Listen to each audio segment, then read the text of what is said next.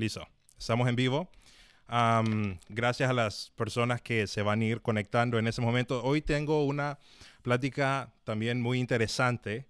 el domingo pasado no pude estar porque me tocó cuidar a mi hija, entonces la estuve cuidando. Pero el día de hoy ya voy, ya soy de nuevo aquí. Gracias eh, a los que eh, vieron la semana pasada, a los que se vieron participando. Buenísima conversación. Más adelante, al terminar este, esta, esta conversación, les vamos a dar un, un anuncio muy, muy emocionante uh, que les queremos dar.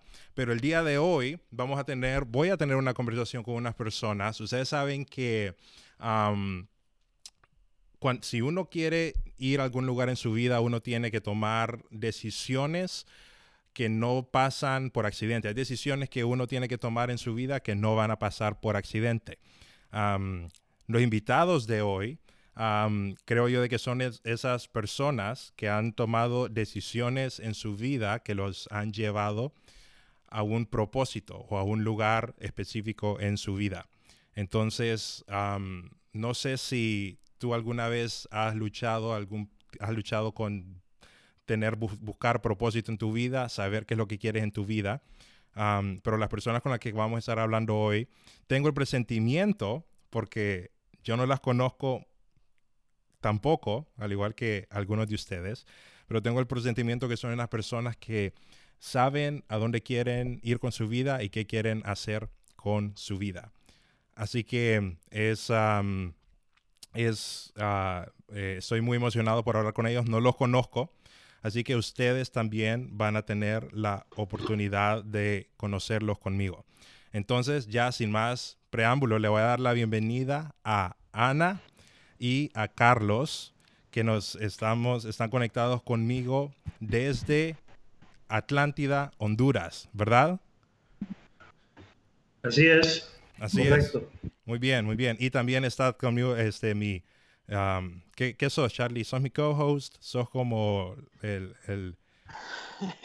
No, no, no sé. Yo, creo, yo, soy tu amigo, Sammy. Correcto, correcto, correcto. Creo que eso es. Es cierto, cierto. Sos mi amigo. Que sos el, el que ha estado aquí siempre fiel. Bueno, um, Ana y Carlos, hey, gracias por estar aquí. Um, Fíjense que la razón por la que ustedes terminaron aquí es porque ah, alguien, no vamos a decir quién, pero ninguno de nosotros dos, pero alguien nos dijo, ¿saben qué? Ustedes tienen que tener a estos muchachos. De verdad que los tienen que tener, tienen que hablar con ellos, tienen que dejar que ellos les cuenten un poco su historia. Así que estoy muy emocionado porque ustedes nos cuenten un poco su historia. me gustaría empezar preguntándoles de dónde son originarios ustedes, y dónde están ustedes viviendo en este momento. Eh, bueno, buenas noches. Muchas gracias por la invitación, Samuel y Carlos. Eh, mi nombre es Ana Cajiado. Yo soy originaria de Costa Rica, de San José, Costa Rica. Y ahorita estamos viviendo en La Ceiba, Honduras. Bueno, en las afueras de La Ceiba. En las afueras de La Ceiba, ok. Sí. Bueno, yo soy Carlos Gruñá. Yo nací en la Ceiba, Honduras. Ok. Em, pero me fui más o menos a inicios de mis 20 a Costa Rica y viví allá 13 años. Ok. Em,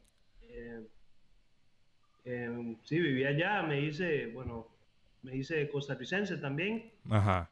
Y me casé, tuve a mi hija allá y luego pues ahí te iremos contando cómo estamos acá viviendo afuera de la Ceiba, bueno, en las afueras y ¿En qué, parte? Un municipio exactamente que se llama Jutiapa. Jutiapa, ok, en Atlántida. ¿Cómo a cuánto queda de la Ceiba, Jutiapa? Más o menos a unos 40 minutos. Ok, ok, unos 40 minutos de la Ceiba. Está bien, perfecto. Ahora, ¿qué están haciendo ustedes en Jutiapa? Estaban viviendo en Costa Rica, ¿verdad? Pura vida.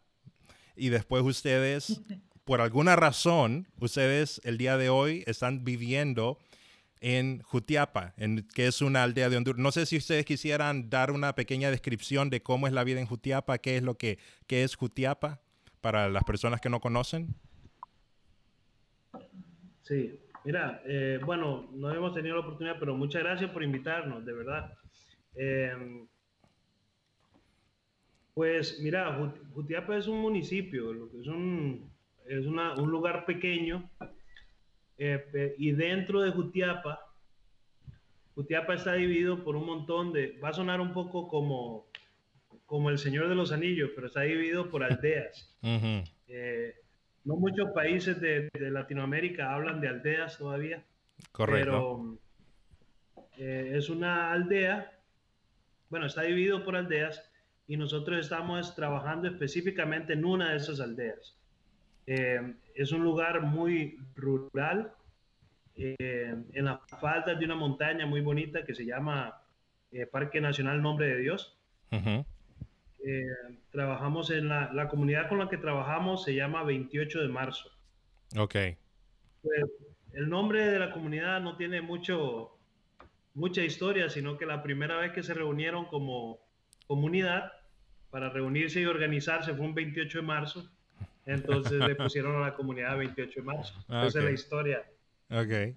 Es curiosa, pero em, es una comunidad pequeña, una aldea muy pequeña, eh, pocas familias, más, eh, lo más que llega a tener durante el año, porque la población varía mucho, em, unas 200 personas. Ok, ok. Y, Ahí lo que tenemos es un centro comunitario, se llama Centro Comunitario Arau. Arau significa montaña en garífona. Arau. Eh, que es una lengua, una lengua acá de Honduras. Y eh, no es una comunidad garífona, pero parte del, corazón de lo que Dios nos dio tiene que ver con, con el amor por las culturas y por el amor por, por, lo, por lo propio, en el caso de los hondureños. Eh, el tema de la desesperanza, de las ganas de irse, de buscar otros, otros, otros rumbos eh, más prometedores, nos llevó a nosotros a, decir, no, lo prometedor está dentro de Honduras. Si hacemos lo que hemos sido llamados a hacer, si encontramos cuál es el propósito para hacerlo. Entonces, le pusimos a un poco por eso y es una idea de desarrollo comunitario integral. Apoyar a esa comunidad eh, nuestra visión es que el propósito de Dios en esas personas sea cumplido plenamente.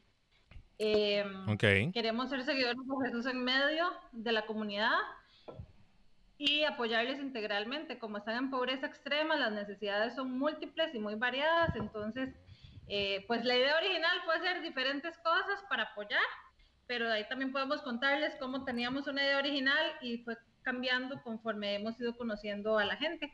Eh, pero básicamente servirle a esa comunidad. Ok, perfecto. Yo tengo preguntas a mí. Ajá. antes que nada, bueno, yo a Carlos y a Ana, yo los conocí hace creo que cuatro o cinco años aquí en Costa Rica. Eh, fue bueno, fue una sorpresa cuando me presentaron a Carlos y nos dimos cuenta que los dos nos llamamos Carlos y somos hondureños aquí en Costa Rica. Entonces, me acuerdo que eh, Em, nos presentamos, empecé a seguir el trabajo que ellos hacían aquí, pero de la nada dejé de saber de ellos.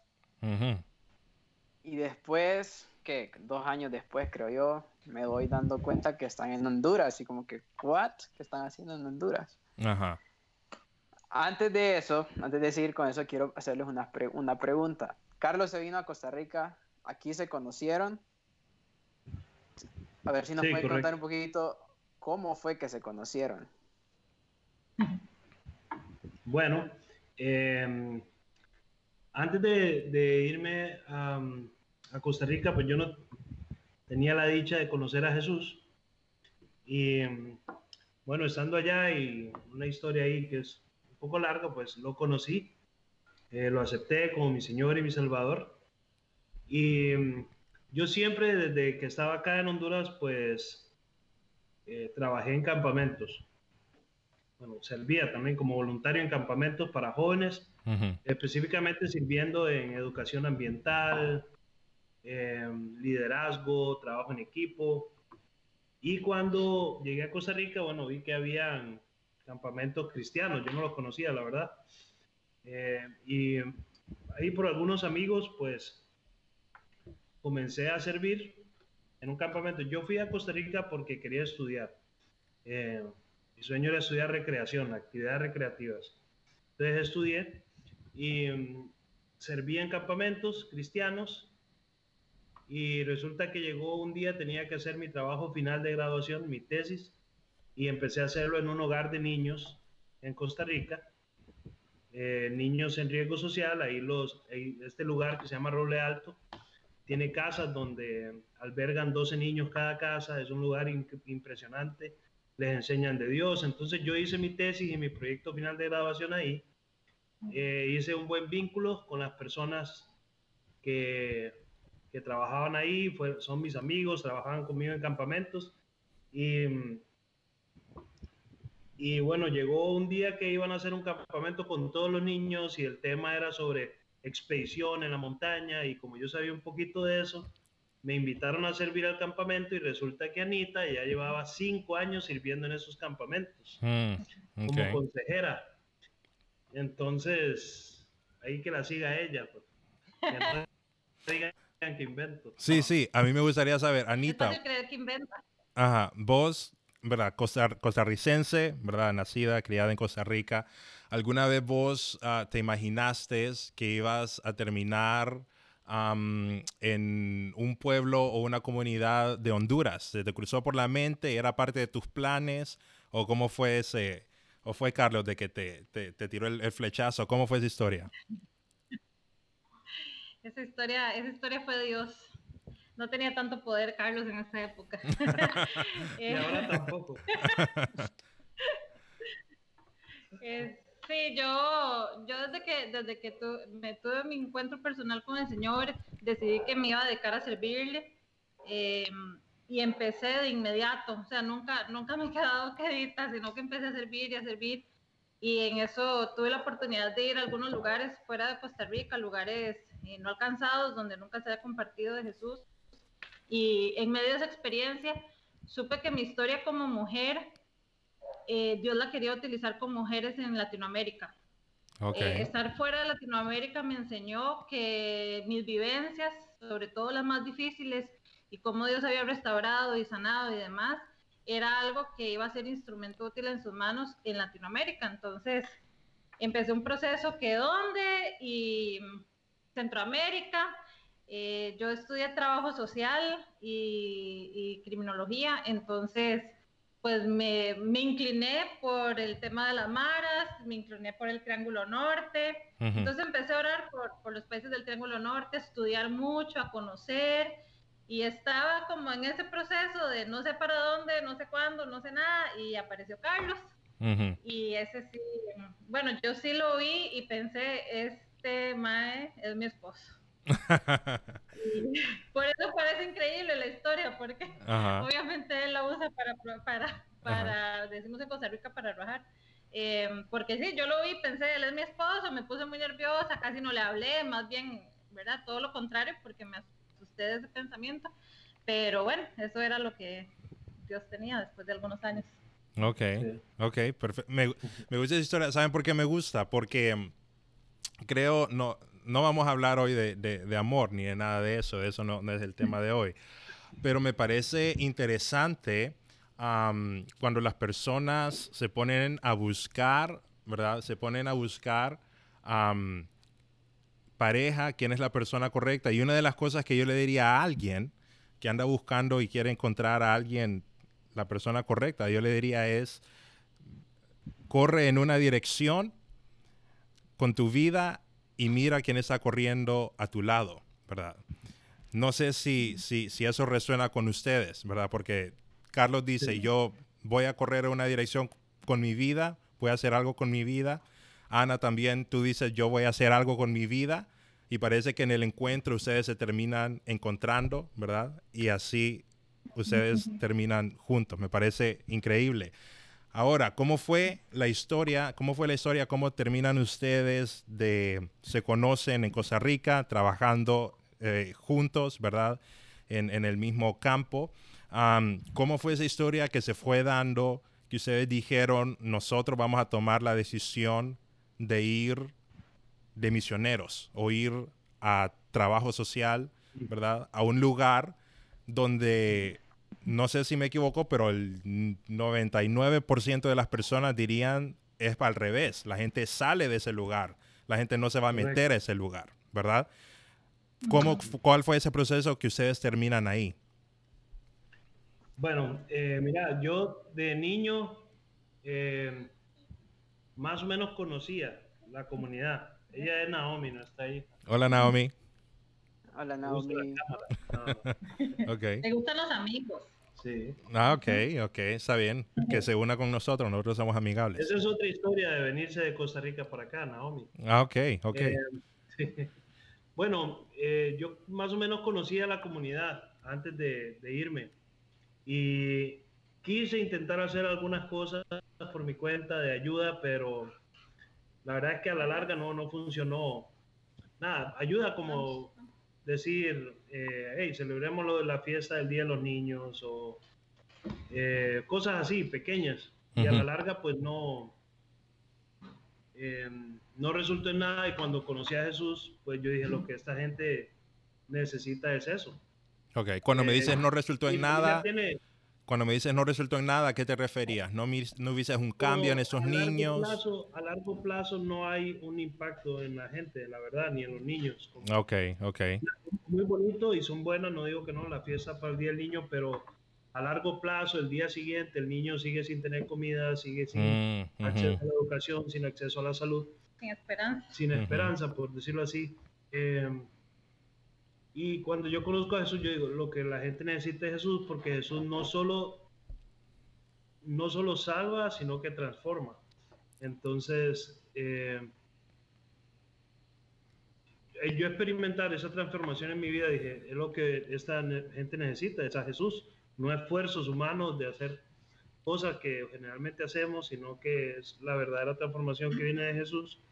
Eh, pero tampoco teníamos claro como, ay, ah, sí, vámonos entonces. No era como, simplemente lo pensé eh, y siempre, siempre queríamos dedicar nuestra vida a servir.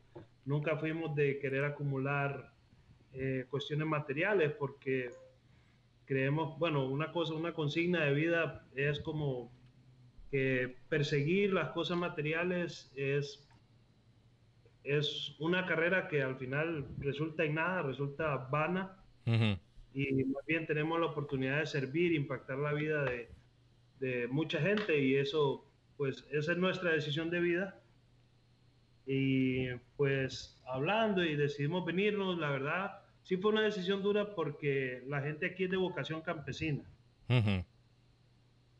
Y la verdad no sabemos ni de sembrar, ni de usar machetes, ni de cómo funciona una siembra, y esa ha sido una parte muy difícil porque nosotros nunca habíamos usado botas de hule, eh, trabajar en el sol con los horarios que la gente trabaja.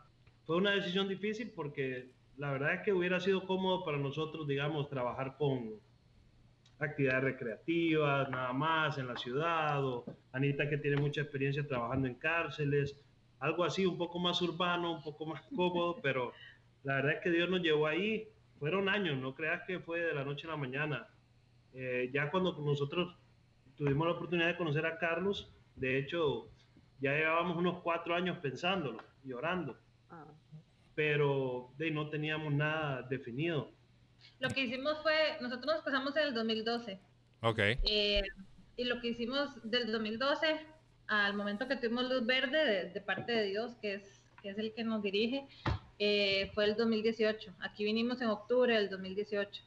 Lo que hicimos fue em, servir en muchas cosas diferentes en Costa Rica. Bueno, cada uno tenía su trabajo, entonces también ahorramos, e hicimos un plan incluso financiero, ¿verdad? Como de para poder presupuestar cosas y nos preparamos, fuimos a, a diferentes em, cursos sobre Biblia en el seminario CEPA en Costa Rica, eh, también yo empecé a estudiar consejería bíblica en CCDF, que es en, en Pensilvania, eh, pero en línea. Y así fuimos haciendo como diferentes cosas para prepararnos, más que la carrera de ambos, también actualizarnos en nuestra carrera de por sí, nos da insumos para servir.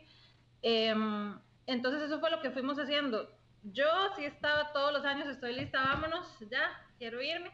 Eh, pero Dios estaba haciendo cosas con Carlos y en el campamento que él trabajaba, entonces ahí estuvimos como en espera. En ese proceso, decidimos servir con el movimiento Perspectivas, eh, que ahí fue cuando conocimos a Carlos, que fue en el 2015.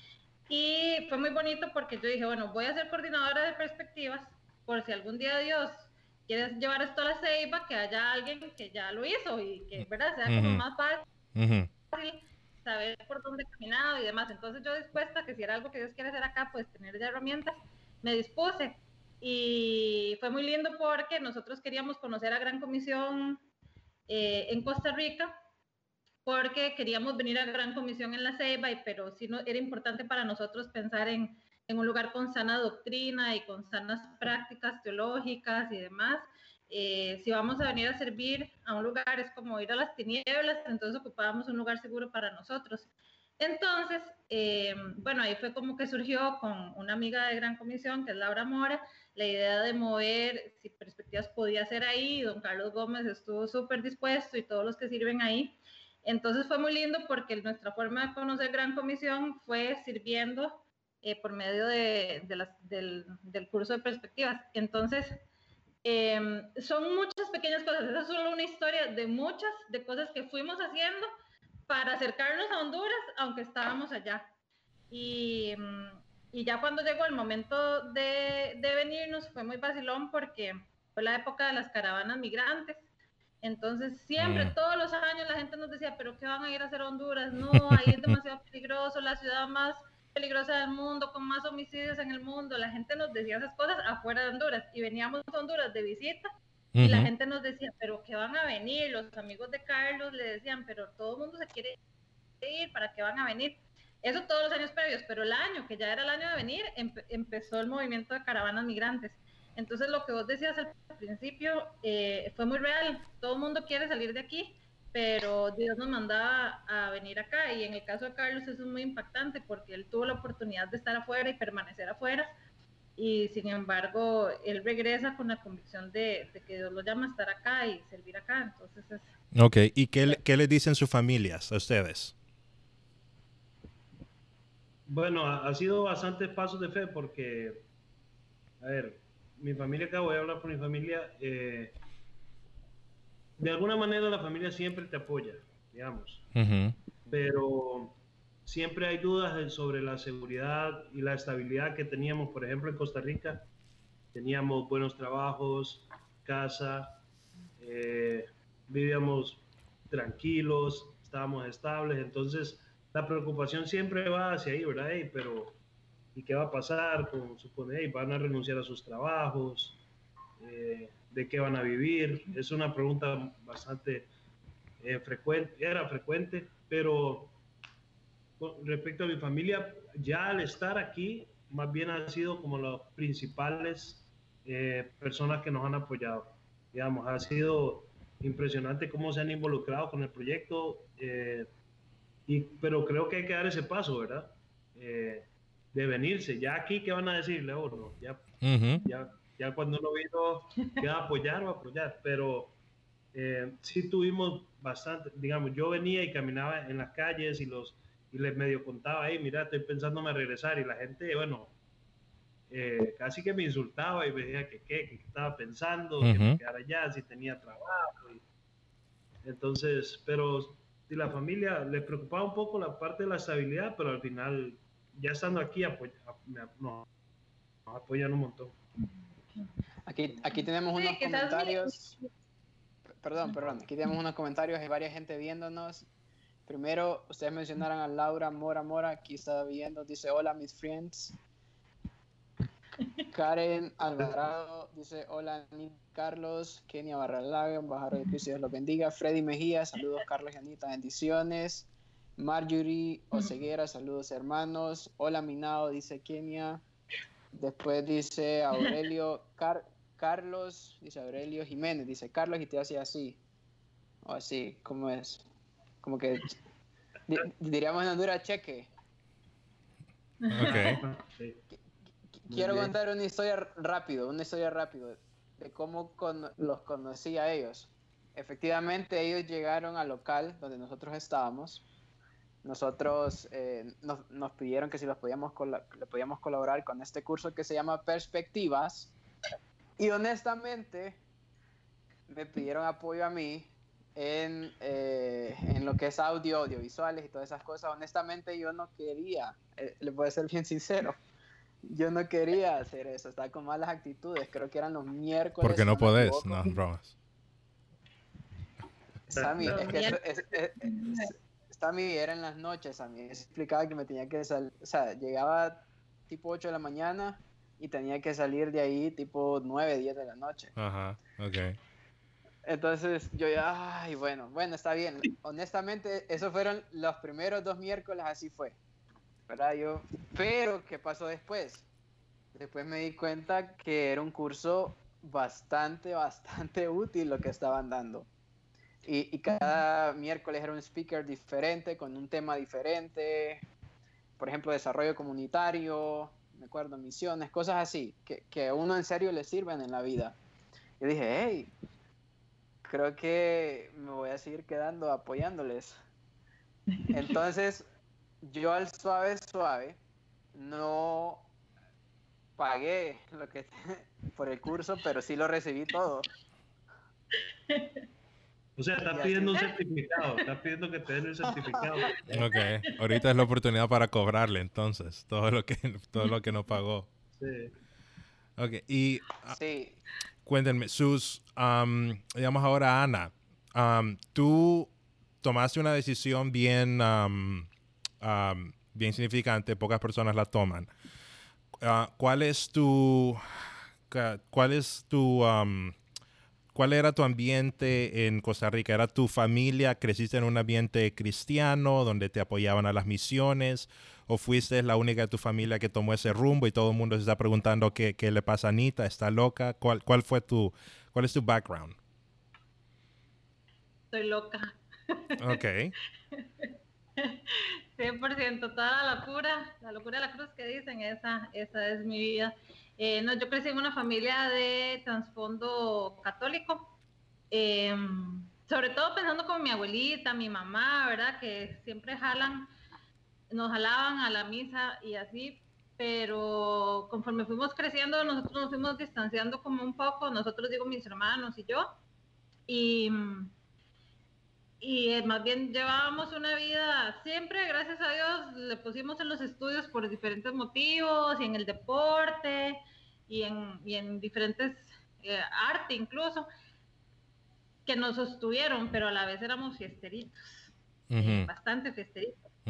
e incluso con historia de terror en general, sobre todo en mi caso, yo hice mucho desorden, eh, siendo adolescente, ni siquiera siendo mayor de edad, entonces cuando yo iba a cumplir, antes de cumplir los 18, fue que, me invitaron a un campamento y bueno, es fue una historia de transformación así inmediata, mi, encuentro personal con, Jesús. Entonces, sí, yo tuve un cambio radical, o sea, hoy voy a la fiesta y mañana decidí que, no, que, no iba a ir, que iba a hacer otras cosas, que iba a leer la Biblia, que iba a ir a un grupo, entonces claramente fui la loca y, y sí, mis hermanos se reían y así. Ahora nos, nos respetamos mucho, también maduramos todos, entonces ellos tienen sus diferentes caminos y yo el mío y, y, nos respetamos, nos amamos, ellos incluso nos apoyan muchísimo ahorita, pero sí, misiones, o sea, la primera vez que yo que yo fui a lugares era cerca, como a Nicaragua o así, pero el viaje, digamos, como más largo fue a Mauritania, que fue en el norte de África, y eso es una locura. O sea, tras de que es pandereta, como nos dicen en Costa Rica, tras de que es pandereta, se va a ir a era Mauritania, el norte de África, del cual nadie sabe nada. Pero justo esos días eh, había noticias de Al Qaeda y cosas así, porque esas cosas pasan cuando uno decide irse solo para asustar a la gente alrededor o algo así. Pero empezaron a salir noticias del país que nunca nadie había escuchado. Eh, entonces sí, era como muy loco y creo que sí es poco comprensible, pero con los años también creo que la familia ha visto fruto, porque el respeto ha crecido, eh, incluso cuando alguno tiene alguna circunstancia difícil, eh, se anima a decirnos que oremos, uh pedirnos apoyo a Carlos y a mí. Entonces, por ahí hay, hay algo de, fruto, ¿verdad? En, en, la constancia, en la perseverancia, pero sí, ¿no? Para todos soy una loquilla. Ok, ok, perfecto. Y ahora, ustedes deciden, ok, vamos a tomar este rumbo con nuestras vidas, ¿verdad? Están esperando el tiempo de Dios. ¿Cómo fue que ustedes terminan en Jutiapa? ¿Ustedes lo tenían, tenían ese lugar ya como listo o fue, se fue dando como el tiempo? ¿Les dijeron que estaba ese lugar? ¿Cómo fue el proceso para terminar en un lugar que la verdad pocas, muy pocas personas conocen? Sí, lo que hacíamos era que, eh, como yo conocía la comunidad un poco, eh, decidimos desde que nos casamos, pues hacer explorar, por decirlo así. Entonces, eh, cada año que veníamos de visita, de visitar a la familia, tomábamos nuestro tiempo de ir a la comunidad y nada más caminábamos, orábamos, conocíamos a la gente, la saludábamos y ese fue como el proceso de, de tratar de confirmar que ese era un, lugar eh, para venir y servir. fueron casi cuatro o cinco años de visitas y, y, de poder ir y saludar a la gente. Esa fue una, una forma que nos ayudó mucho a tomar la decisión, ¿verdad? Estar en el sitio, ver la necesidad, pedirle a Dios que nos mostrara las necesidades y, y mm, cómo también eh, podíamos ser utilizados ahí. Em, otra cosa también es que gracias, bueno, por una coyuntura familiar, teníamos la posibilidad de usar un em, parte de un terreno donde podíamos, que está muy cercano a la comunidad, más o menos unos 400 metros, em, para poder desarrollar el centro comunitario. Entonces, habían unas estructuras de madera en muy mal estado eh, que habían sido utilizadas eh, anteriormente como cabañas y pues nosotros tal vez se podían ver como montañadas y todo llenas de monte y abandonadas. Perdón, no se podían, se veían. Sí, estaban, sí. Em, y pues con mucho esfuerzo y gracias al favor de Dios y a la ayuda de la familia, hemos podido eh, darle otra cara al lugar y ahora es un lugar precioso, con aulas y el centro comunitario tiene una vida ahora muy diferente. Ya esas cabañas abandonadas ahora son aulas bien bonitas, bien pintadas, em, con un jardín muy, muy bello, un río que pasa a la par y ese es el centro comunitario. Antes, pues no teníamos claridad, pero creo que fueron esas dos cosas. Aprovechamos que había una coyuntura familiar de poder prestarnos este, este terreno para hacerlo también. Y ha sido toda una experiencia hacer que este lugar se vea habitable también. Ok, ok. Entonces me gustaría que nos contaran un poco qué es, es Arabú o Arabu. ¿Cómo es la pronunciación? Árabe. Árabe. Árabe, ok. Entonces, ¿qué es Árabe ustedes? ¿Cómo empieza? Me gustaría saber qué, qué, es el día de hoy y cómo empezó, cuál fue la idea, cómo se fue dando toda la idea, qué es lo que hacen hoy ustedes ahí en, en Árabe. Ok. Eh, lo que hacemos en este, bueno, ahorita por la cuarentena es distinto, ¿verdad? Pero lo que hacíamos antes de la cuarentena es eh, desarrollar eh, varias cosas, o sea, el enfoque tiene que ver con educación, salud y medio ambiente. Entonces, los hacemos algo que llamamos sábados con propósito, que es trabajo con los niños y las niñas de la comunidad. Eh, de 8 y media a 12 más o menos, nos enfocamos en, en tiempo de recreación al aire libre, un cuento con, con valores, con alguna enseñanza de fondo Em, y enseñarles a leer y escribir. Aunque están en la escuela, algunos hasta cuarto, quinto grado, les hicimos una evaluación al inicio y no sabían leer de primero a cuarto grado nada. Entonces les enseñamos a leer y escribir y a los de quinto y sexto los apoyamos un poco, en eh, mate, sociales, otras cosas que están necesitando porque ellos sí sabían leer y escribir. Esto lo hacemos con un equipo de chivísima, que por ahí está Karen viéndonos y no sé si alguien más de los que han saludado, que son gente que, que Dios ha movido aquí en la Ceiba para ir y servir, eh, y algunos miembros también de la familia que nos apoyan.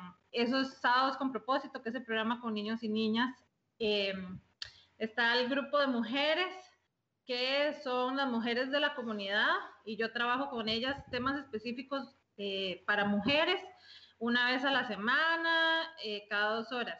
Y tenemos el apoyo a la escuela de la comunidad, entonces eh, si en la escuela se necesita algo, materiales, apoyo para alguna actividad, cualquier cosa, nosotros buscamos cómo gestionar y cómo apoyar a todo esto llegamos porque hacemos caminatas en la comunidad. Eso es como la base de lo que hacemos. Caminatas por la comunidad que nos permitan conocer a la gente y darnos a conocer con la gente. Entonces, los primeros días, haciendo como empezábamos, caminábamos y en media hora, una hora, terminábamos porque de pronto la gente solo nos saludaba de largo. Ahora podemos hacer una caminata y durar todo el día porque la gente nos invita a pasar a su casa, nos quedamos conversando, alguien tiene una situación especial que necesita conversar y así. Entonces, eh, el tema de las caminatas, antes era muy rápido, ahora es más lento, pero eso es chivísimo porque es que nos hemos conocido. A partir de las caminatas, invitamos a sábados con propósito. A partir de las caminatas, vi que las mujeres tenían hambre y sed y muchas ganas. Entonces, con ellas pensé que a qué día y a qué hora y empezamos a reunirnos. Queremos que las caminatas eh, vayan dando eventualmente también espacio con los hombres, eh, con los jóvenes, lo que surgió fue con las chicas jóvenes eh, que querían trabajar temas de sexualidad, que es un tema muy, muy vivo en la comunidad para las chicas jóvenes porque se casan muy jóvenes. Bueno, no se casan, se juntan muy jóvenes. está la práctica que, que, todavía se hace acá en algunas zonas rurales de robar. Entonces un hombre cualquiera y de cualquier edad eh, si se roba a una chica, es decir, si se la lleva a algún lado y, tiene relaciones sexuales con ella, ya es su pareja. Correcto. Entonces, eh, hay muchas prácticas así, pero hay poco conocimiento de ellas, entonces ellas me pidieron que trabajáramos sexualidad y también hice un grupo de chicas entre 9 y 16 para trabajar el tema de sexualidad. Eh, eso fue, eso sí fue el año pasado.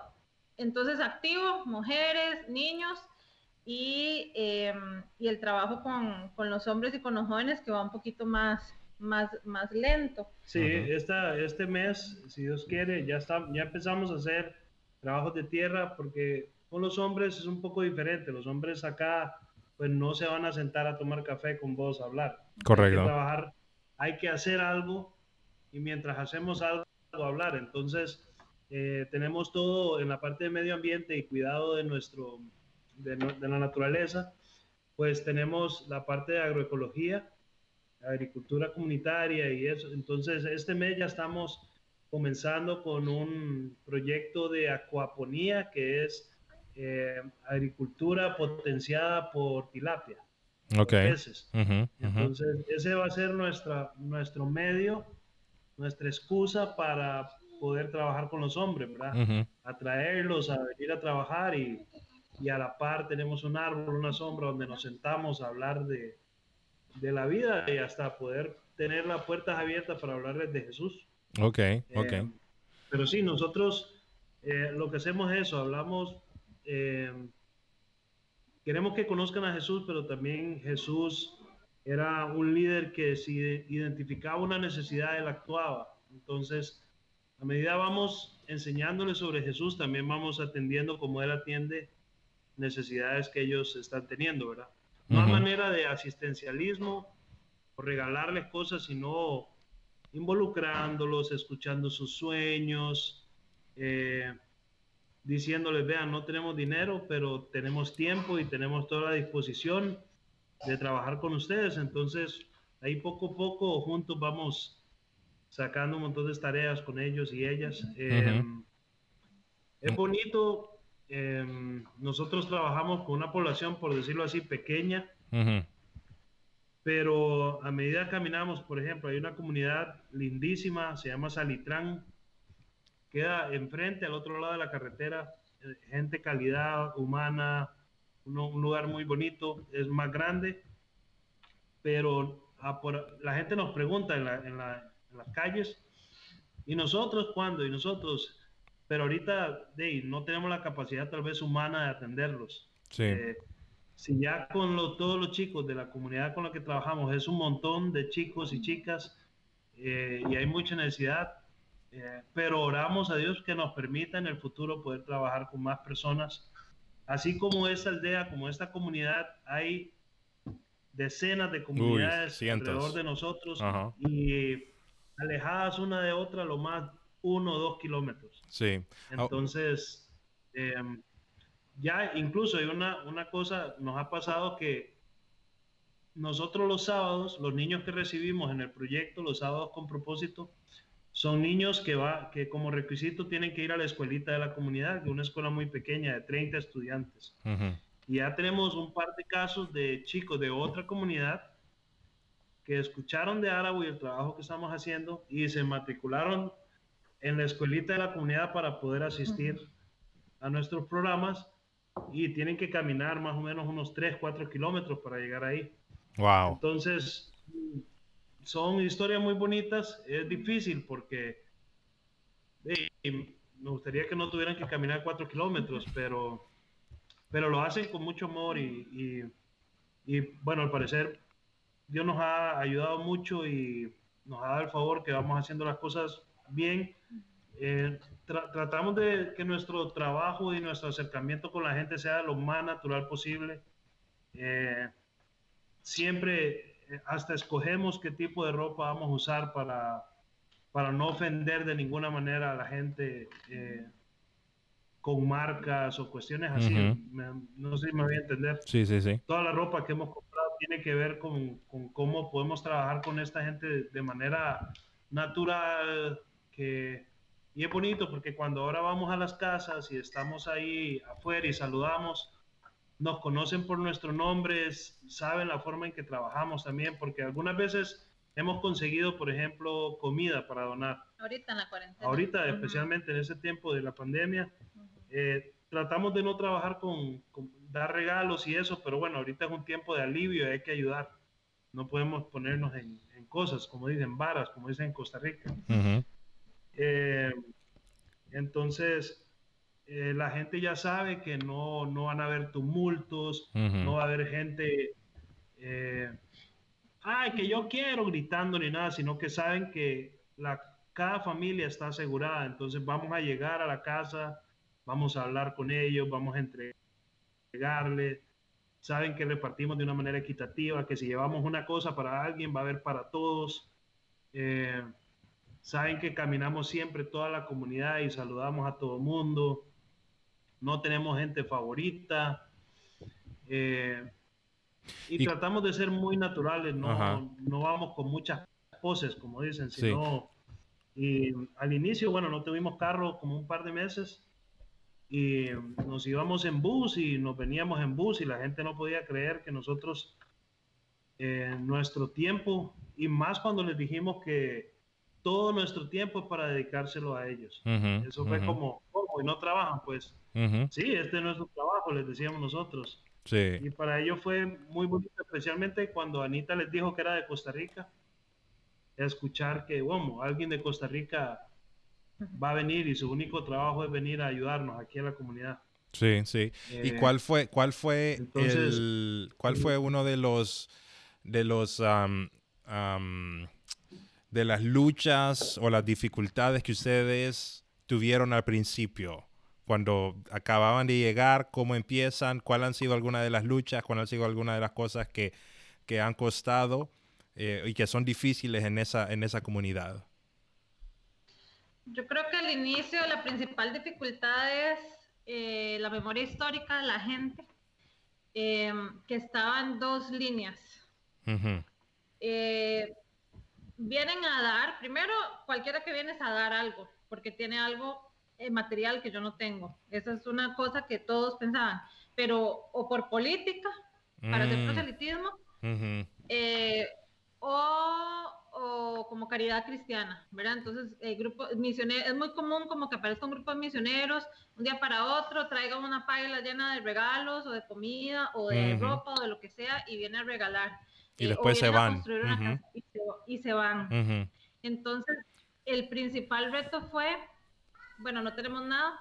Nosotros realmente no tenemos nada. O sea, lo que, lo que surja es el proceso de, gestión y de alianzas y demás, pero llegar y decirle a la gente, no tenemos nada, pero tenemos tiempo. Em, entonces, como...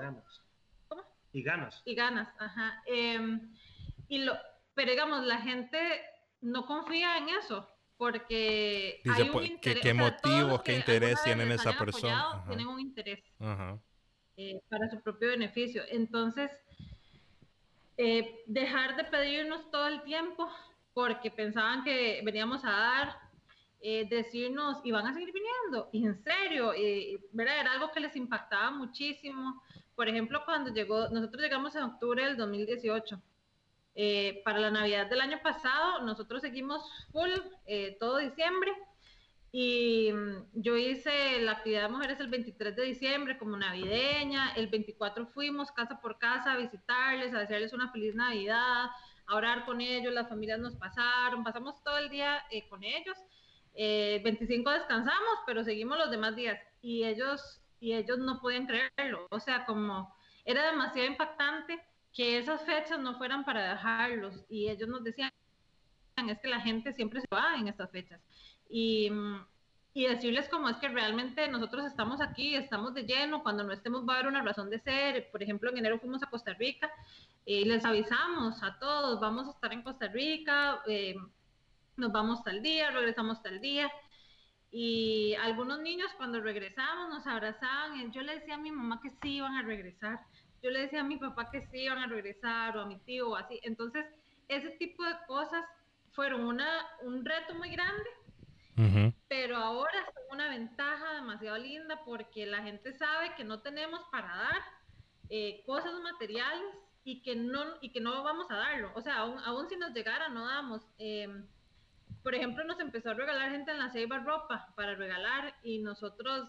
estuvimos, pero Dios nos llevó a la convicción de que nuestro ministerio no es regalar cosas, eh, no es lo que queremos hacer, también por mi profesión yo no, o sea, yo sé que yo sé lo que sé para no ir a hacerlo a una comunidad y dañarla. Correcto. Em, entonces, llegamos a la conclusión de ser bazares para beneficio de la escuela de la comunidad, entonces como ventas de garaje a lo tico. Entonces, en la misma escuela llevábamos esa ropa, eh, le decíamos a la gente, lo vendíamos para los que saben la moneda hondureña, en un lempira, dos lempiras, tres, cuatro, cinco lempiras. Entonces esa era, digamos, la gama de precios, eso dignifica a las personas eh, el tema de comprar en esta sociedad de consumo eh, y también guarda un poco la, la, visión y la misión de, de, de Entonces eh, hicimos el bazar y todo lo que se ganó para la escuela, que carece de materiales, que no tienen, no tiene nada, entonces de ahí surgió y cada vez que nos dan ropa hemos acumulado y hacemos un bazar. No es que para eso es Araú, no es que eso es lo que nos encanta, pero lo que pensamos fue qué hacer con lo que también la gente quiere servir en la ceiba. Entonces encontramos esa solución, por ejemplo, con el tema de la ropa. Y gracias a esos fondos la escuela ha podido construir baños que no tenían para niños y niñas. Ahora tienen agua que les llega directamente. ¿Les han tenido ustedes que enseñar cómo usar los baños? Pues sí, porque por ejemplo, lavarse los dientes o tener un cepillo de dientes y una pasta es un lujo. Eh, no es algo básico, como tal vez muchos de nosotros lo tenemos. Entonces, eh, lavarse las manos, sí, cómo ir al baño, eh, cuidado del agua, pero lo de los dientes sí ha sido muy impactante para nosotros porque la mayoría de los niños ni conocen un cepillo de dientes. ¿Sabe qué es? Porque tal vez lo ha visto en algún dibujo cuando estuvieron preescolar o primer grado, pero no es algo común lavarse los dientes. Entonces, ha sido una cosa que... Bueno, ahora sí, porque fue una brigada, la brigada de la Clínica Salud Total de la Iglesia Gran Comisión en La Ceiba, eh, fueron a hacer una brigada en febrero del año pasado. Ahí fue cuando nos dimos cuenta que no tenían cepillos y que no sabían lavarse los dientes, porque yo les dije el día antes, ellas era, va a venir dentista, y yo sí. Entonces les dije, en la ignorancia, eh, chicas, se lavan bien los dientes, ¿verdad? Para ir mm. al dentista. Y hubo un silencio profundo. Y ya después de tanto que yo insistí, una me dijo, es que no tenemos cepillo de dientes, ni pasta, que o sea, ni sabemos cómo se usa. Entonces, eh, pero después de que vinieron, dejaron para, para los niños y las niñas cepillos y pastas y, ha habido, ha, habido para compartirles en este tiempo y enseñarles. Sí. Pero sí, desde el lavado de manos hasta el desperdicio de agua. Eh, bueno, gracias a Dios ahora tienen baños, porque sí, ellos hacían eh, especialmente el número uno ahí afuera de, la escuela. Eh, y si ocupan hacer otra necesidad, pues la comunidad de ellos no está lejos de la, de la escuela, entonces se iban para sus casas a hacer. Pero otro tema muy, muy delicado es el tema de la basura, por ejemplo. Sí. El 95% de la gente la quema. Eh, es muy, muy triste, pero especialmente los niños. Sí, sí. para ellos una basura es va a la calle. Sí. concepto de basurero y todo eso, pero sí, okay. una observación porque lo del baño tiene relación con todo eso también. Sí, sí, sí, lo, di, lo digo. Ah, perdón, perdón, ¿de sí, Carly? Charlie? Saben, rápido, comentarios y voy a hacer un comentario también. Dice Francisco Morales, muy bien. John Paul Grant, saludos desde la montaña Christian Camps. Cintia Aguilar, saludos desde Costa Rica, mucho, admiro mucho el trabajo. Karen dice Naomi, Jacqueline dice Woohoo. Rita Arce dice, mamá está viendo el video. mamá. Eh, dice, somos tu fans, Naomi, y todo el mundo después es, dice aquí, choro, choro, cho, cho, cho. No, no sé qué es eso. Usted... Es un voluntario.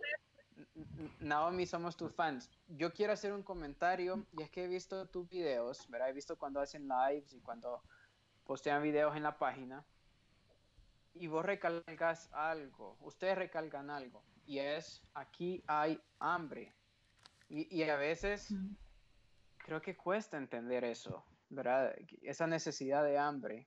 Entonces, si nos pueden explicar un poco qué es ver a alguien con hambre.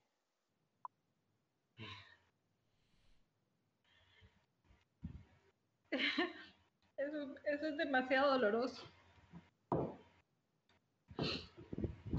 Eso es demasiado doloroso porque ver a alguien con hambre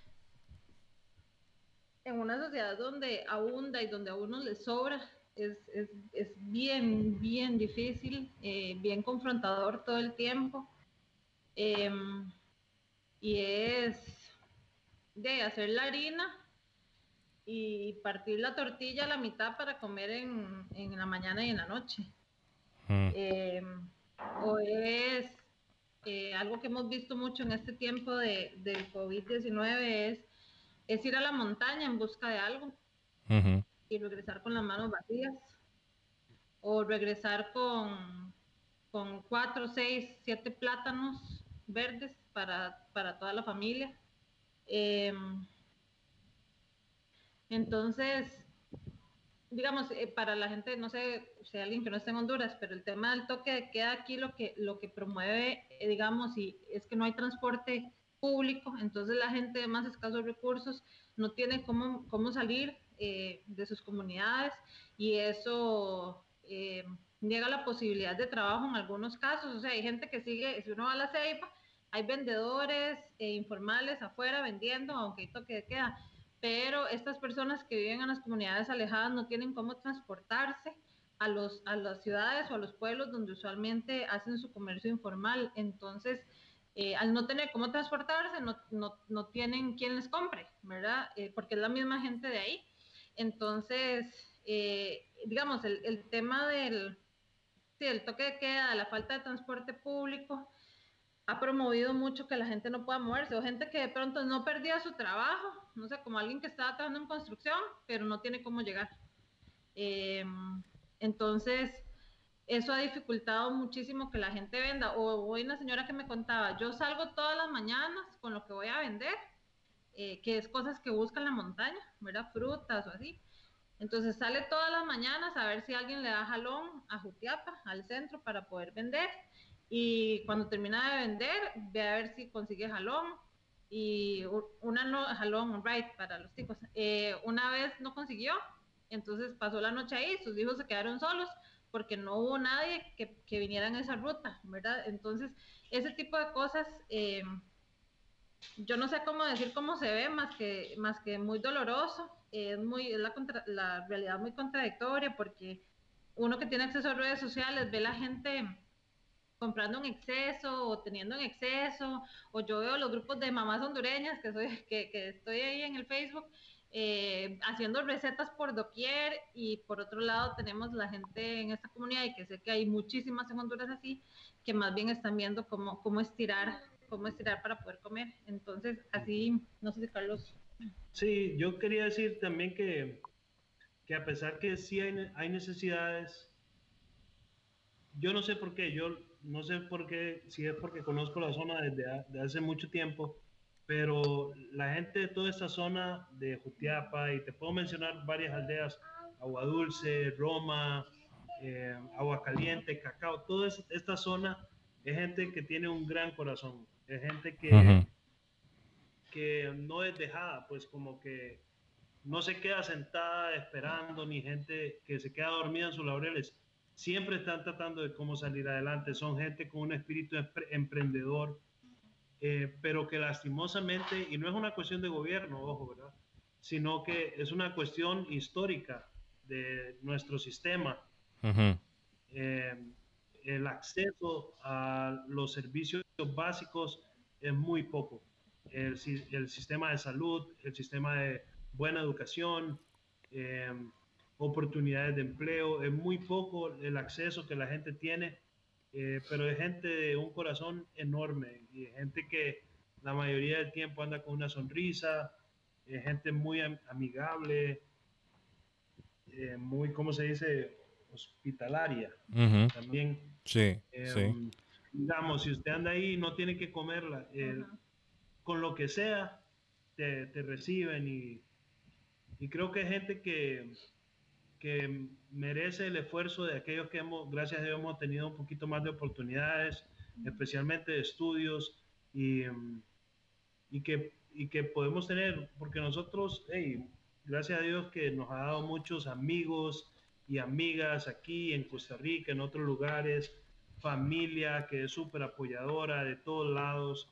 Eh, aquí nos venimos a encontrar una iglesia que donde hemos hecho muchos amigos y amigas y hermanos y hermanas que nos han apoyado espiritualmente, pero también físicamente. Han estado ahí apoyándonos y ha sido eh, increíble desde el primer momento en que llegamos. Entonces, eh, hay hambre, y pero también hay hambre de hacer cosas buenas por eso. Entonces, sí. empatamos un poco. Sí. sí, también yo lo digo mucho porque la gente piensa que el principal problema es el virus. Mm. Eh, ¿Verdad? Y, que el principal en este momento. Y, y para la gente de la comunidad ni siquiera es un tema. O sea, nosotros cerramos programas eh, porque esas son las recomendaciones a nivel internacional, ¿verdad? Pero la gente en la comunidad sigue compartiendo como siempre y sigue relacionándose como siempre, solo que ahora se quedaron sin trabajo y se quedaron sin posibilidades de ir a buscar algo fuera de su comunidad. Entonces, eh, eso lo hace muy, muy abstracto, digamos, para ellos. Sí, el tema del virus, para ellos significa no tenemos trabajo, no tenemos comida. Sí, sí, eh, sí. A ellos sí. Nosotros significa aislamiento, no salir, estas otras cosas, pero para ellos tiene más relación con el trabajo y la comida. Sí, si no hay, es, es más peligroso el hambre que el, que el virus para la mayoría de ese, de ese tipo de, de personas. Fíjate que yo le quisiera hacer una pregunta también porque yo tuve la oportunidad hace que cinco o seis años ah, de pasar unos meses en una comunidad del sur de Honduras con un grupo misionero. Pasé como tres meses, ¿verdad? Una comunidad de unos, también un centro de desarrollo de una de nuestras iglesias en el sur de Honduras. Una de las cosas que a mí me llamó la atención es que es, era un centro de desarrollo, era una comunidad extremadamente pobre, ¿verdad? Eh, muy común, niños desnutridos, ah, crimen, muy pobre, muy pobre. Una de las cosas que a mí me llamaba la atención es que en esa comunidad no había, no había el, no había el, eh, el elemento de núcleo familiar no, no habían familias. Era, ¿verdad? Una muchacha salía embarazada, se juntaba con alguien, pero esa persona después se iba y después los niños se criaban con una tía, se criaban con una abuela, se criaban solo con un padre y no había un núcleo, no, había un núcleo familiar en, en toda esa comunidad. En, en, toda esa comunidad yo nunca vi una familia de mamá con papá e hijos, ¿verdad? Extremadamente destruido es igual, eh, y, lo digo porque yo, eh, en alguna manera, yo lo, yo lo relaciono que no es la única causa que, que, que, haya pobreza en una sociedad, pero creo yo de que una sociedad que no tiene un, una, eh, una base familiar, un núcleo familiar, una idea de lo que es una, una familia y lo que tú estabas hablando antes de, de, educación sexual y todo eso, pero especialmente un, un, núcleo de una familia, de un papá, mamá, es difícil que salgan de una situación y creo que se, se se traspasa y pasa a un, se, se, pasa a la, a la, al área económica también. Entonces, no sé si ha sido así su experiencia también, que han notado que en comunidades donde hay mucha pobreza hay poca familia. Eh, sí, digamos en, en, esta comunidad hay dos, una familia, digamos, eh, muy sólida, como una estructura de credibilidad muy fuerte como familia, y hay otra que está en un proceso eh, de consolidación muy, muy lindo, muy, muy, muy fuerte también, que son dos de las mujeres que están en el grupo, entonces conozco muy bien sus procesos de familia. Eh, pero el resto de las, de, las familias, hay algunas que sí, está papá, mamá, hijos, pero hay violencia. Eh, entonces, digamos que estén, que estén los, los miembros que esperamos que estén en una familia no, no ha significado en, algunas familias eh, la seguridad, el respaldo, o la estructura de credibilidad que, que, debería de ser. Eh, el resto sí son eh, la mayoría mujeres jefas de hogar y algunas sí, de pronto no son muy jóvenes ahorita, pero empezaron a, a tener hijos muy jóvenes y ahora tienen tres, cuatro, cinco hijos eh, a cuestas y no hay el rol paterno ni siquiera cerca. Em, y bueno, en la experiencia en trabajo en comunidades en general, eso sí es un, un, un común denominador. Em, y justo estamos haciendo un entrenamiento ahorita que se llama El mundo necesita un padre, que es a nivel global, surgió en Sudáfrica. Eh, Qué importante suena eso, wow. Eh, siendo entrenados latinoamericanos, latinoamericanos, sabemos como de 16 países de Latinoamérica en este momento en formación y eh, básicamente es el montón de estadísticas que hay que demuestran, eh, sí, la pobreza, pero también la exclusión escolar, también el tema de violencia doméstica, suicidios, eh, vínculos con pandillazgo, etcétera, etcétera, etcétera, que tienen que ver con la ausencia del padre. Mm. Entonces, fue muy interesante porque yo le decía a Carlos y estábamos hablando que eso lo hemos visto en las comunidades siempre, ¿verdad? Como hay, no hay, no hay un rol paterno, pero al menos yo no sabía que habían tantos estudios a nivel mundial que demuestran estadísticamente lo que genera la falta del rol paterno en, en las familias. Y se ha ido deslegitimando además y se ha ido naturalizando. Las mujeres eh, las mujeres pueden solas las mujeres salen adelante hay muchos programas y políticas para apoyar a las mujeres eh, pero efectivamente hay muchos resultados estadísticos que ya hay eh, que, que, muestran que hay una relación directa entre todas este tipo de consecuencias para las personas a partir de la ausencia del rol, del rol paterno. Sí, y hay mucha movilidad también debido a las fuentes de ingreso, entonces, de, un papá está aquí ahorita y mañana se fue súper lejos a, a, coger café, por ejemplo, y su hija de 10 años la deja al cuidado de su otra hija de 14 años, solas, eh, y esta hija de 14 años ya con un pretendiente formal, entre comillas, eh, que la andas echando. Entonces, así funciona. A veces, sí, vos ves niños cuidados por sus hermanos viviendo solos, eh, debido a que el papá tuvo que irse a vivir a otro lado y eh, muchas madres abandonadas, donde los hijos ni siquiera conocen, no saben quién es su padre. y sí, sí ha influido, así como vos decís, hay una relación directa, especialmente con la ausencia del padre, de la figura paterna, con los índices de pobreza. De, eso es de fijo. Wow, wow, ok. vamos a ir aterrizando porque ya vamos hablando una hora, se ha ido súper rápido. Vamos a ir aterrizando. Ah, no sé si Charlie, ¿querés leer los comentarios una vez más, una última vez, antes de que vayamos cerrando aquí? Voy, voy, a leer los últimos comentarios. Hey, ha estado bastante gente viéndolos y poniéndoles cosas muy bonitas a ustedes dos y yo creo que eso es eh, fruto, fruto de su testimonio, su trabajo, de lo que hacen. Dice Jacqueline Sarmiento, mi hijo Omar, un corazoncito. Dice Grognar, Grognar César, así como Ragnar de Vikings, Grognar César. Gruñá. Gruñá, oh, Gruñá, perdón. Saludos, Dios, Dios, les bendiga, son de mucha bendición. Sebas Castro dice saludos amigos. Oh. Paolo, Paolo Casco dice saludos desde Limón, Costa Rica. Ana, ah, perdón, Aarón Vera Solano. Saludos para Anita Cajiao y Carlos Gron. ¿cómo, ¿cómo, se pronuncia tu, tu apellido? Gruñá. Gruñá, aquí en los indios, Gruñá. Gruñá. Gruñá, Gruñá Savillón.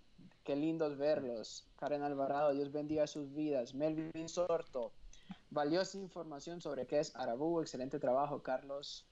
Gruñá y Anita Cajiao. eh, yo, quiero hacerles una pregunta bien específica. Yo estoy bien seguro que varias gente les ha dicho a ustedes o les ha preguntado, me quiero ir para este lugar. Quiero, creo que Dios me está mandando a este lugar. Eh, y sí, o sea, creo que, que, a veces sí Dios nos está mandando a varios lugares y sí es la voz de Dios. Pero a veces creo que es emoción. Entonces, ¿qué le dirían ustedes a toda esa gente que nos está viendo y que nos va a ver después, posiblemente mañana, eh, otros días, las otras semanas, em, de cómo podemos empezar a hacer misión ahí donde estamos, en el lugar donde vivimos? Bueno, yo lo primero que les diría es que em, busquen algo como, como la aplicación, el no, eh, Downreach of the Day, como el no alcanzado del día, está en español también. Eh, etnia no alcanzada, así se llama. Yo les diría que lo primero es que se busque un app como ese y todos los días oren por la gente que está necesitando oración y ahí viene, cada día viene una sugerencia, eh, viene bastante información eh, que se despliega cada día sobre por quién, por quién podemos orar. Eh, yo creo que eso ayuda mucho a mermar el tema de las emociones porque somos gente muy, cuando somos muy emocionales, como yo que soy muy emocional y muy intensos, no, somos mucho de hacer y hacer, pero así como de sentarse y orar y pensar y meditar, no tanto. Entonces, lo primero que yo le diría es que tenga una vida de oración en la cual incluya las poblaciones eh, más necesitadas, no alcanzadas eh, y que están sufriendo. eso es como lo primerito que diría. Lo segundo que diría es que den, que den a las misiones. O sea, si uno, y puede ser como, ¿cómo voy a dar si soy estudiante? ¿O cómo voy a dar si, el empleo es limitado en medio de la crisis? Bueno, a lo tico mil colones pueden hacer la diferencia, 20 lempiras pueden hacer la diferencia. Y si uno decide guardar ese poquito, guardar ese poquito, yo no conozco personalmente a nadie, que, a nadie, ni siquiera gente de la comunidad, que no pueda dar 20 lempiras o mil colones eh, por mes a alguien y ya de ahí váyase para arriba, según la, realidad de cada quien. Entonces, yo le diría que dé porque, porque realmente hay más dicha en dar que en recibir, pero además porque su corazón va siendo moldeado y uno va aprendiendo y cuando uno empieza a dar y empieza a pensar para quién voy a dar, o sea, solo orar, a quién voy a darle, por qué voy a darle, para qué, y no ser emocional. Ahorita hay muchas campañas de, de apoyar y uno emocionalmente nada más llega y saca un poco de dinero y lo da si lo tiene pero si uno le pregunta a Dios a quién y ora por eso, Dios va formando su corazón. Entonces, esas son como las primeras dos cosas porque son dos cosas que nos tocan incomodidad. O sea, a menos de que sea un gran orador, pedirle que ore todos los días. Y yo digo la aplicación porque es una buena herramienta, pero han de haber otras, pero esa porque le guía a uno a orar por no alcanzados. Em, orar y dinero son dos cosas que nos estorban. Usualmente que no, no, no, no son tan emocionantes. Entonces, yo le diría que primero empiece por ahí y Dios va a seguir moldeando su corazón y va a seguir guiándolo. Cuando yo a la gente cuando habla del tema de llamado, siempre les digo, vean, la Biblia nunca dice nada de llamado. O sea, esa cosa ahí no está. Pero sí dice, de llamado a misiones, pero sí dice llamado, cuando Pablo inicia las cartas, pueden darle una chequeada a los que son creyentes que nos están viendo. Pablo dice, llamado a, a, a ustedes, no sé qué, llamados a ser santos. A ustedes, no sé qué, llamados a la obediencia. A ustedes, no sé qué, llamados a la comunión con Jesús. Entonces, el llamado que podemos ver en la Biblia con esas palabras es a ser santos, a la obediencia y a la comunión con Jesús. Y si hacemos esas cosas, automáticamente vamos a servir a nuestra familia, vamos a servir a nuestros vecinos, en nuestro trabajo, lo que decís vos, en mi entorno más próximo, porque es imposible buscar la santidad y no servir a otros. Es imposible buscar la comunión con Jesús y no servir a otros. Es imposible buscar ser obediente y no servir a otros.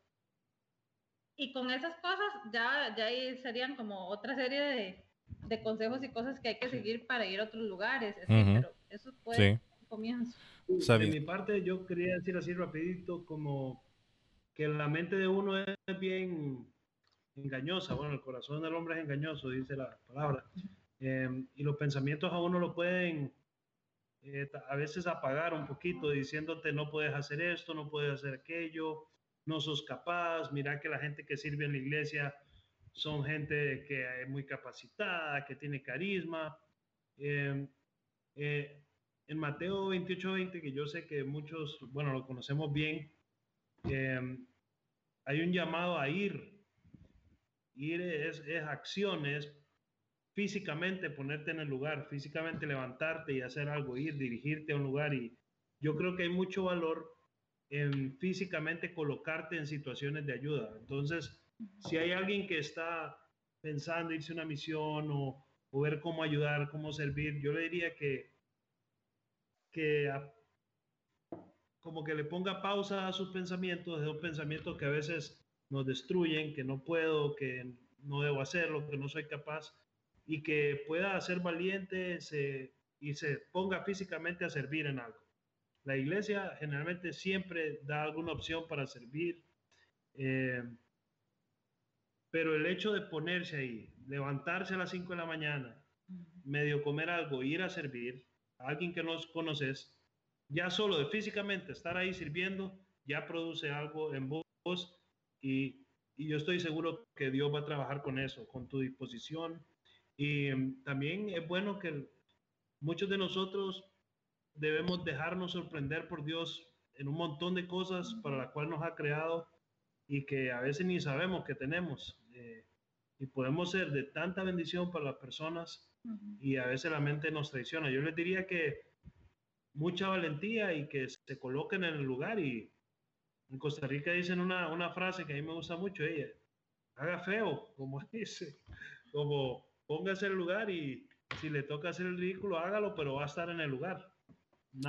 es mejor que digan, estuvo aquí, lo hizo, a que digan, hey, mira, nunca vino. Así es, así es. Bueno, perfecto, vamos. Perfecto, vamos, vamos a ir aterrizando, pero no me quiero ir de, esa plática sin antes preguntarles a ustedes cómo puede alguien ayudar lo que es Arabú o el proyecto que ustedes tienen. ¿Cómo, ¿Cuáles son algunas formas de que las personas que están oyendo el programa en ese momento, en vivo, o lo van a escuchar después en la repetición, cuáles son algunas de las formas que uno puede ayudar a lo que ustedes están haciendo? Sí, bueno, yo te diría la primera orar, pero para orar tienes que saber por qué orar. Entonces, va a sonar raro, pero eh, siento que la forma más, más, fácil de que la gente vea lo que estamos haciendo es por las redes sociales. Entonces, tenemos una... ¿Cómo, los encuentran? Ajá. Arabu, okay. Arabu, como se escucha, A-R-A-B-U, en Facebook. Y en Instagram es Arabu Community así, seguido. Eh, ¿Por qué digo las redes sociales antes que orar? Porque nosotros pasamos posteando un montón, eh, casi que todo lo que hacemos en árabe. No es que somos adictos a las redes sociales, pero nos apasiona demasiado que la gente sepa lo que está pasando aquí. Entonces, y tenemos mucha gente que nos ha apoyado durante toda nuestra vida y queremos usar todos los medios que tenemos en esta época para que la gente que nos ha apoyado y que nos quiere apoyar eh, esté enterada de qué estamos haciendo. Somos súper transparentes con todas las cosas que hacemos. Eh, pasamos mandando a grupos de WhatsApp fotos, informes de lo que hacemos, mandamos un informe mensual de lo que hacemos siempre. Eh, que nos pueden seguir ahí, siempre posteamos las cosas por las que puede orar, qué estamos haciendo, pero es muy importante la oración. Yo creo que hay, ahorita no es prácticamente, eh, no tenemos programas corriendo, pero yo estoy seguro que hay gente orando porque hay un montón de cosas pasando que no nos esperábamos. Por ejemplo, todo este programa de agricultura, no lo esperábamos así tan pronto, la verdad, sí lo teníamos en planes, pero eh, nos están llamando para, para donarnos cosas, para ir a instalar proyectos, y nosotros estamos aquí prácticamente, lo voy a decir así, con mucho cuidado, pero sin mover un dedo, todo lo está haciendo Dios. Entonces, ha sido mucho también por redes sociales, que la gente nos conoce, eh, pero yo sé que hay gente orando por nosotros porque, digamos, nuestra gente tenía hambre, nosotros no teníamos dinero, pero hemos ido dos veces ya a entregar comida y no teniendo dinero nosotros y, bastante comida para cada familia. Y probablemente pasado mañana o el jueves eh, nos va a llegar otro cargamento de comida para ir a dejarlo y nosotros simplemente estamos diciendo a la gente que nos llama, sí, vamos, démosle. Entonces yo creo que hay gente orando y orar, es muy importante. Em, la otra cosa es, eh, nosotros todo nuestro mantenimiento, yo no sé, la gente no habla mucho de eso, pero cómo nos mantenemos es con pequeñas donaciones de amigos y amigas. Mucha gente, estamos hablando de casi 70 personas que mensualmente han decidido dar un poquito eh, para apoyarnos y así es como Árabu y, y, nosotros como familia nos sostenemos también. Y ha sido una bendición, una sorpresa todos los días, agradable. Eh, ver cómo la gente nos apoya. Entonces, si alguien también económicamente quiere apoyarnos, pues también está la posibilidad de hacerlo. Quiero decir algo. Em, eso, eso se mueve mucho, digamos, es como Carlos dice, hay unas 70, 75 personas apoyando y en teoría son constantes, pero estamos en un tiempo de crisis, entonces hay unas 5 de esas que ya no tienen trabajo, eh, que están con la convicción de apoyarnos con sus ahorros. Eh, y nosotros estamos viendo cómo resolver eso para que también ellos se, alivien. Entonces, esas cosas igual están pasando. Eh, otra cosa que pasa es que a veces alguien se le olvida. Y ha sido chivísima porque el día que alguien se le olvidó o que tuvo una necesidad particular y por eso no dio, pero apareció alguien que dijo, hey, hoy tengo esto y, y, lo mando. Y justo, o sea, el presupuesto nunca más y nunca menos, siempre es justo.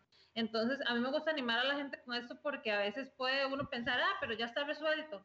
Y es, aquí nada está resuelto, todo al día a día es literalmente por fe y no por vista. Eh, y creo que realmente el que se suma mensual o esporádico o de alguna forma, realmente es como, como, o sea, parte de la historia de Dios en Honduras, en lo que está pasando en Arabo. Entonces, eso chidísima y quería aclarar esa parte también. Sí.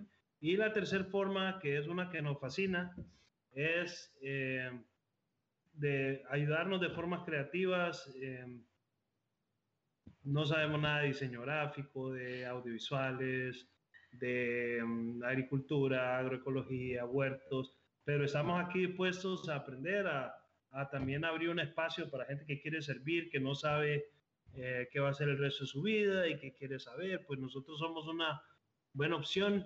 Em, gracias a Dios hemos tenido muchas visitas de Costa Rica que vienen así una o dos semanas y viene una, dos, hasta cinco personas y hemos podido tenerlos aquí en el proyecto, sirviendo. Nos encanta recibir gente. Eh, lastimosamente, eh, pues nos gustaría recibir más eh, y que vengan a, a servirle a Dios aquí con sus dones y sus talentos. Una cosa que me ha gustado que tenemos un equipo de voluntarios y voluntarias de aquí de la Ceiba que es maravilloso y pero nos gustaría tener más eh, que nos puedan apoyar con el programa de niños, el programa de mujeres, eh, venir físicamente y, aparecerse por aquí es algo que nos encanta también. Ay, cuando alguien, aún hay gente que no hablamos siempre y que nos llama como así de un día para otro, como pasó con Iván. Él es un amigo de hace muchos años y nada más un día llamó a Carlos y le dijo como, hola, Gruña, es que la otra se, eh, me voy a graduar, voy a hacer un viaje, quiero ir a Honduras, llegaría como en 10 días, ¿puedo? Nosotros, bienvenido. O sea, no hay nada como decir, uy, yo no hablo con ellos hace mucho, no importa, no los conozco, no importa, si Dios los quiere aquí, aquí son más que bienvenidos y de fijo hay cosas para hacer. Sí, siempre, siempre hay trabajo. Nadie va a estar, como dicen en Honduras, nadie va a estar de balde, como dicen en Honduras. No, Okay. Aquí tengo una pala que dice Samuel y un martillo que dice Carlos. ok, perfecto, perfecto. Vamos a aprender a usar pala del equipo creativo, la gente a veces dice, ay, pero yo no soy creativo. No es creativo porque se ocupa gente creativa. Es creativo porque cada quien puede decir lo que sabe hacer o lo que le gusta hacer y decirnos. Entonces, por ejemplo, un amigo de nosotros que es abogado en Costa Rica nos dijo, yo no tengo nada de creatividad, pero yo, se ocupa un abogado, soy yo. Y él nos sirvió, yo le dije a mi mamá un poder generalísimo para cualquier vuelta en Costa Rica y él, y él nos apoyó con ese trabajo.